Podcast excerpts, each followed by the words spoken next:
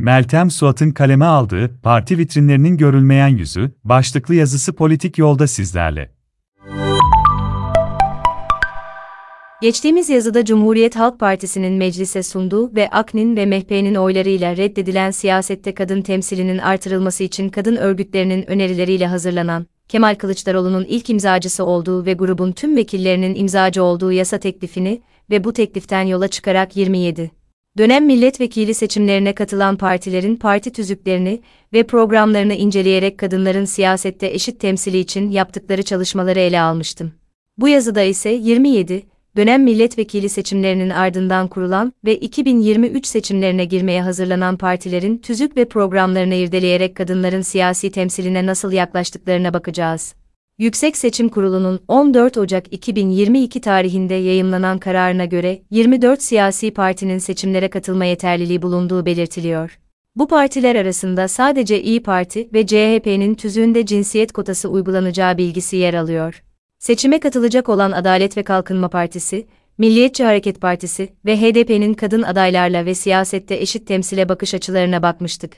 Önümüzdeki seçime şimdilik herhangi bir ittifak dışında katılacak olan ve 27 dönem milletvekilliği seçimlerden sonra kurulan DEVA, Gelecek, Memleket ve Türkiye Değişim Partisi'nin eşit temsile bakış açılarını ise bu yazıda ele alacağız.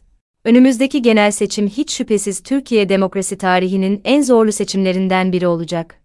Bir tarafta 20 yıllık iktidarını korumaya çalışan Adalet ve Kalkınma Partisi, önderliğindeki Cumhur İttifakı diğer yanda ise, son yerel seçimde başta İstanbul ve Ankara Büyükşehir Belediyelerini kazanarak büyük bir ivme yakalayan Millet İttifakı olacak. Önümüzdeki seçimi etkileyecek birden fazla faktör var. Son dönemde yaşanan ekonomi, siyaset ve insan hakları konusunda yaşanan krizler bu faktörlerin başında geliyor. Seçimin kaderini değiştirecek diğer bir faktör ise ilk kez oy kullanacak olan genç seçmen oranı olacak. Son faktör ise 2023 seçimlerine ilk kez katılacak olan ve şimdilik herhangi bir ittifaka dahil olmayan DEVA, Gelecek, Memleket ve Türkiye Değişim Partileri. Özellikle AK Parti'den ayrılan iki ayrı isim Babacan ve Davutoğlu'nun kurduğu DEVA ve Gelecek Partileri seçim yarışında dikkatle takip edilen partiler. Eski Ekonomi Bakanı Ali Babacan'ın kurduğu DEVA Partisi genç lider yenilikçi söylem imajıyla dikkat çekiyor. Parti toplantılarında ve etkinliklerinde kadın üyeleri ön planda tutsa da Deva Partisi'nin tüzük ve programına baktığımızda parti tüzüğünde toplumsal cinsiyet kotası ile ilgili bir bilgi yok. Parti programında ise kadın politikaları kadın başlığı altında ele alınmış. Başlık altında kadınların siyasette temsiliyle ilgili kadınların siyasete ilgilerinin temsile dönüşmesini temin etmek için siyasal yapılara katılımlarını zorlaştıran engelleri ve toplumsal önyargıları kaldırmayı hedefliyoruz. Değer eşitliği, parite, kota ve benzeri parti içi düzenlemelerle kadınların her kademe ve görevde hak ettikleri yeri alabilmelerini sağlayacağız bilgisi yer alsa da uygulamada konu hakkında herhangi bir çalışma yapılmamış. Parti maksında bulunan 48 üyeden 18'sinin kadın olması ise eşit temsil açısından nispeten olumlu bir tablo çiziyor. Seçim yarışının diğer dikkat çeken partisi olan eski Başbakan Ahmet Davutoğlu'nun kurucusu olduğu Gelecek Partisi ise kadın adaylar konusunda diğer muhafazakar partilerle benzer çizgide ilerliyor. Gelecek Partisi'nin parti tüzüğünde de toplumsal cinsiyet kotası ile ilgili herhangi bir ibare yer almıyor. Parti tüzüğünde kadın kollarının belirlenmesiyle ilgili il veya ilçe kadın ve gençlik kolları, başkan ve yönetim kurulları ilgili il veya ilçe kongrelerinde delegelerin gizli oylarıyla seçilir bilgisi yer alıyor. Parti programında ise kadınlar kadın, demokratik ve müreffeh bir toplumun öznesi başlığı altında ele alınmış.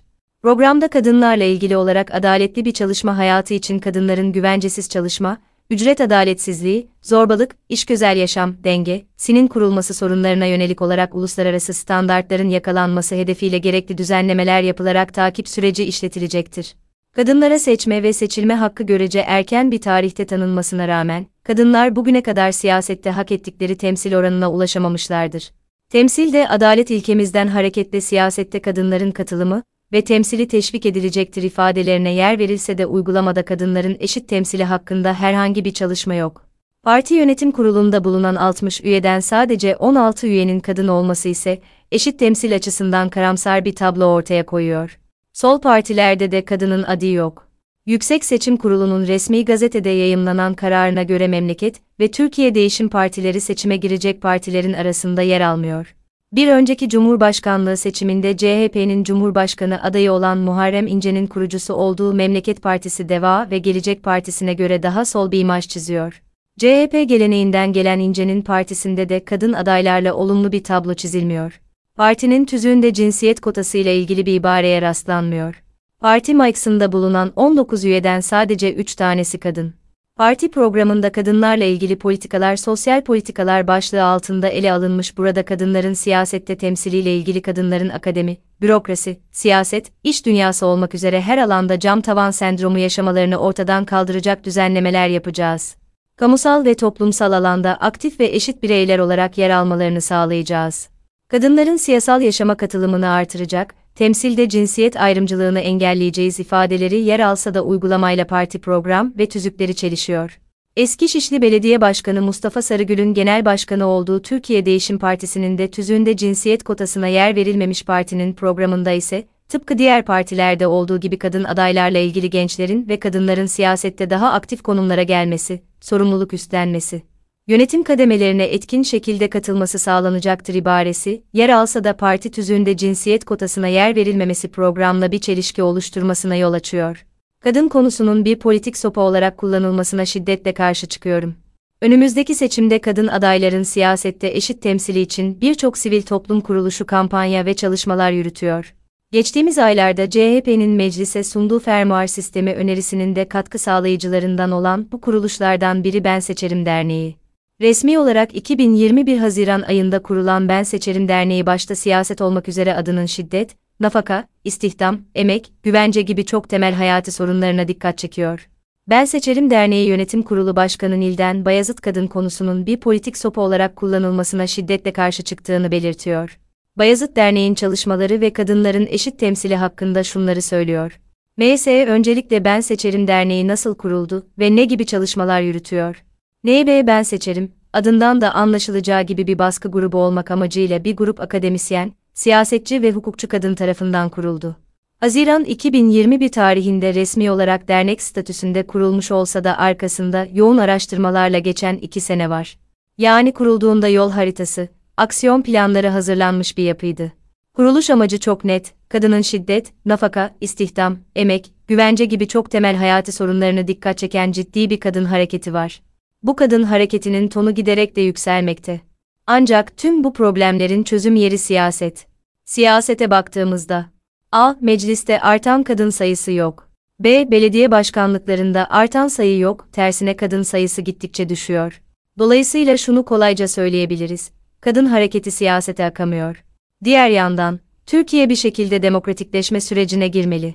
Mevcut muhalefet partileri bu konuda mutabakat toplantıları düzenliyorlar. Ancak eşit temsilin olmadığı hiçbir yerde demokratikleşmekten söz edemeyiz. Kuruluş nedenimiz tam bu nokta, kadınları her konuda değişimin sağlayacağı yerlere taşımak.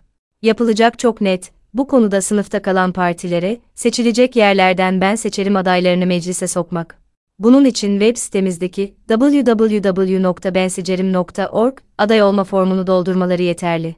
Demokrat, kadın sorununun derinliğine inanan, dayanışma ilkesiyle hareket eden, demokrat kimliğini öne çıkartmış, bu konuda çalışmalar yapmış her kadın ben seçerim adayı olabilir. Seçilecek adayların arkasında ciddi bir akademisyen, hukukçu ve siyasetçi kadın olacak. Meclise girene kadar her konuda desteğimizle yürüyecek. Bu aşamada üç yönlü bir çalışma içindeyiz. 1. Kadın siyasetçilere, siyasete girmek isteyen kadınlara ulaşmak. 2. Siyasi partilere neden kadın sayısının önemli olduğunu anlatmak. 3. Kamuoyuna, oy verene kadın siyasetçinin neleri değiştirebileceğini anlatmak. 1. Özellikle ilçe teşkilatlarında aktif çalışan kadın siyasetçiler tarafından, her partiden, büyük bir heves gözlemliyoruz. Şubat ayında Anadolu'da başlayacak saha çalışmalarımızdan daha net sonuçlar çıkacak. Bunun dışında eğitimlerimizin ilk bölümünü tamamladık. Eğitimler bir kadın siyasetçinin ihtiyacı olan kapsül modüller. 200'ün üzerinde kayıt aldık. Bu beklemediğimiz kadar büyük bir oran. 2. Bu aşamada sosyal medya kampanyalarımızda Ocak ayında başladık. Eş zamanlı olarak parti genel başkanlarını ziyaret ettik etmekteyiz. Olumsuz bir algıyla karşılaşmadık. Doğal olarak değişim hedefleyen her siyasi partinin çalışmak isteyeceği bir yapıyız. Onların oyunu artıracak, bunu araştırmalarla önlerine koyacağız, içten değişimini, demokratikleşmesine yardımcı olacak siyasetçilerle çalışmalarını talep edeceğiz. Yani bilimsel olarak neden o adayın seçilmesini gerektiğini sosyal medyada anlatacağız. 3. Şu ana kadar Türkiye'de yapılacak en kapsamlı kamuoyu araştırmasına başladık. kadın siyasetçiler üzerinde kamuoyu algısını görmek istiyoruz. Seçmen, kadın siyasetçinin neleri değiştirebileceğini düşünüyor. Bunun lansmanı Mart ayında yapılacak. M geçtiğimiz aylarda CHP'nin meclise sunduğu cinsiyet kotası, yasa önerisinin görüşmeleri sırasında Adalet ve Kalkınma Partisi grup sözcüsü öneriyi eleştirerek, çok samimiyetsiz bir teklif. CHP niye kendine uygulamıyor? Bir kadın grup başkan vekiliniz bile yok, dedi siz bu eleştiriye katılıyor musunuz? CHP'nin tüzüğünde %33 kadın kotası var. CHP önerdiği fermuar sistemini tüzük değişikliği yaparak önce kendi partisinde uygulamıyor. Bu konu hakkında ne düşünüyorsunuz? NB, 33 cinsiyet kotası, o dönemdeki kadın siyasetçiler tarafından büyük bir iyi niyetle yapılmış bir çalışmaydı. Ne yazık ki ilk yapılan kurultayda o cinsiyet kotasıyla iki kadın, biri de bendim, çıkartılıp iki erkek kondu parti meclisine. Dolayısıyla CHP kota konusundaki samimi tavrını o dönem göstermiş oldu. Ben, kendi adıma cinsiyet kotası konusunda verdiği yasa tasarısını çok samimi bulmuyorum. Aksine kadın konusunu bir politik sopa olarak kullanılmasına şiddetle karşı çıkıyorum. Hatırlayalım, son yerel seçimlerde aynı CHP, 39 ilçesi olan İstanbul'da 38 erkek belediye başkan adayı gösterdi. Bir sene öncesindeki genel seçimlerde Türkiye'de kültür sanatın, finansın, eğitimin yuvası olan ikinci bölgeden seçilebilecek yerden kadın aday göstermedi. Bunların tekrar yaşanmaması için çalışacağız. M ise parlamentodaki kadın vekiller siyasal partilerin vitrini sayılıyor. Seçim döneminde bu vitrine aday çıkarmak için yarışılıyor. Vitrin arkasına baktığımızda partilerin içindeki kadın siyasetçilerin durumu nasıl? Ne B, vitrin kelimesini doğru bulmuyorum. Vitrinden kastınız çalışmamaksa çok aktif kadın vekiller var. Çok da vitrin mi, değil mi bilmediğimiz erkek vekiller de var. İlk önce kendi algımızı değiştirmeliyiz. M ise, Türkiye'de siyasette güçlü bir kadın figürü olmamasının sebebi kadın siyasetçilerin ikinci bir çiller olma korkusundan mı kaynaklanıyor? Türkiye siyasetinde güçlü kadın figür olmamasının nedeni kadınların siyasetin içinde mücadele etmesinin imkansız olduğu koşullardır. İkinci bir çiller olmasında ikinci bir Yıldırım Akbulut olsun mu? Her kadın potansiyel çiller ise her erkek içinde potansiyel Yıldırım Akbulut diyelim mi? Gördüğünüz gibi sorun o değil. Sorun dışarıya son dönemlerde de yansıdığı gibi muhalefet partilerinin bile içten değişime direnç göstermeleri. M ise, önümüzdeki seçime ilk kez girecek olan DEVA, Gelecek, Memleket Partisi gibi partiler var bu partilerin cinsiyet kotasına nasıl bir yaklaşımları var siz bu yaklaşımı nasıl değerlendiriyorsunuz? N. B. Gayet olumlu. Ancak cinsiyet kotasına inanmıyoruz. Güçlü parlamenter sistem mutabakat çalışmalarında masanın etrafında her muhalefet partisini temsilen bir erkek oturuyordu. O resim o partiyi rahatsız ettiğinde değişimi yakalıyor demektir. Sonuç olarak önümüzdeki genel seçime ilk kez katılacak olan partilere baktığımızda birçok partinin tüzüğünde ve programında yer vermesine rağmen uygulamada kadınları karar ve yönetim mekanizmalarının dışında bıraktığını görmekteyiz. Türkiye'de güçlü ve katılımcı bir demokrasinin olmasının tek yolu toplumun her kesiminin özellikle de kadınların yerel ve genel yönetimlerde aktif olarak rol almasından geçiyor. Kadınların aktif olarak rol almadığı bir yönetim demokrasi rejiminin aksak kalmasına yol açar.